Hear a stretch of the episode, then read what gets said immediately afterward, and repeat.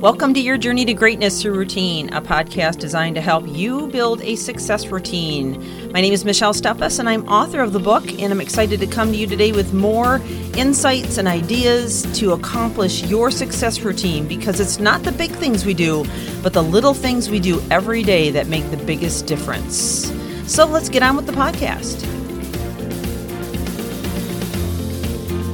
Welcome back to the podcast as we continue on this series. A new routine equals a new life. And we've been talking about habits, just some of them big, some of them smaller, habits that we can change every day that can make a huge difference. And as I had mentioned yesterday, it's not in actually every day.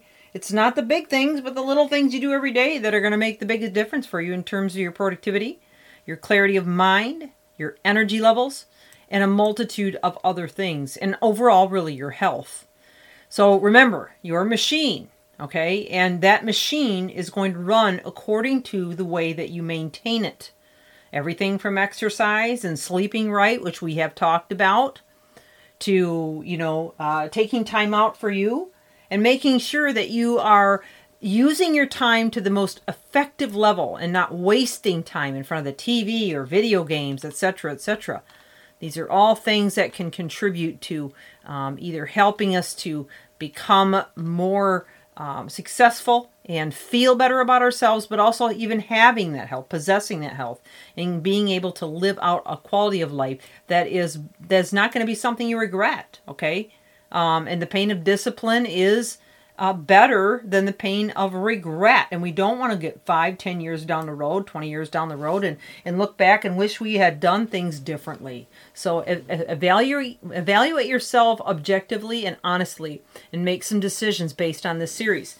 Now, if you've if you've missed any of it, I would encourage you to go back with a pen and paper in hand, or if you've been listening but haven't had a chance to take notes, I would encourage you to do that as well because that this is this could be life changing for you. And I have many, many, many clients who have gotten the same advice through my book uh, which was Your Journey to Greatness Through Routine is now Reframe and Rewire, which is soon to be released. And, and, and it's impacting their lives in huge ways. Not just because I want to sell you a book, but just because this is sound advice that can really renovate how you can live and breathe. And, and honestly, um, if you're listening this series, you don't even need to buy the book. Just uh, just walk through it, take enough notes that you can walk away with enough tangible, practical stuff that you can implement and change your life. Right, so I want to touch briefly on um, those things that, that steal from us, and then we're going to get into some other habits that I feel are incredibly important to adopt. Simple, small tweaks and hacks during your workday or, or during your everyday that can make a huge impact. Okay, so the brain is not equipped to provide clear creative focus when it's distracted all the time by people, calls, notifications, and other interruptions. Distractions can seriously infringe upon our creativity and our ability to accomplish projects that require our full attention. In other words, we need to be able to get in the zone to get something done in a in a very um, in a very creative and effective way. In fact, when there's too many distractions, resulting distractions can produce multiple, even detrimental mistakes that compounds our workload, our frustration, and we're likely to make more errors.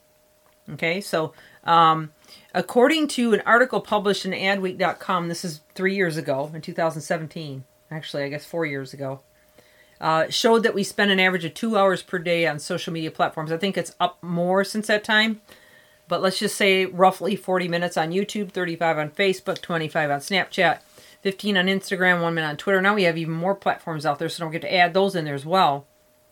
But if we just go by this average that I'm giving you right now, that's older, um, and you add it up, okay, that's a total of five years and four months in a lifetime. Add that to the addiction of television, which is an average of seven years and eight months. Now you've lost 13 years of your life. What for? What have you got to show for it?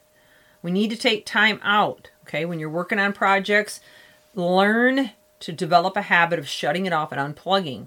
You know, if necessary, put your phone in a whole nother room so you don't even hear the notifications or are tempted to grab it and look at it, okay? You can have specific check times where it's okay to check it, maybe like 10, 12, 2, and 5. Um, devices are created to serve us. They sh- we should not be serving them. And when you're when you're with family or people you care about, you know, uh, uh, schedule your biggest tasks early in, in the morning so that you have time for them later on. Get things done and, and devote your time and attention to them when they're with you. Okay? Um, so this is really important to remember.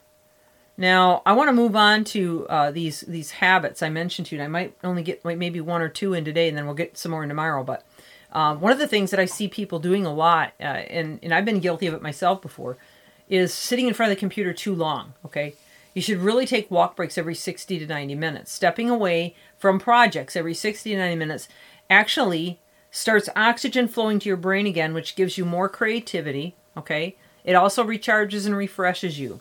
Uh, the breaks can trigger an onset of endorphins that renew zeal and help you to do better with long projects. Even a 10 to 20 minute walk can increase brain activity, boost our immune system, and increase cognitive function. So 60 to 90 minutes should be the rule of thumb.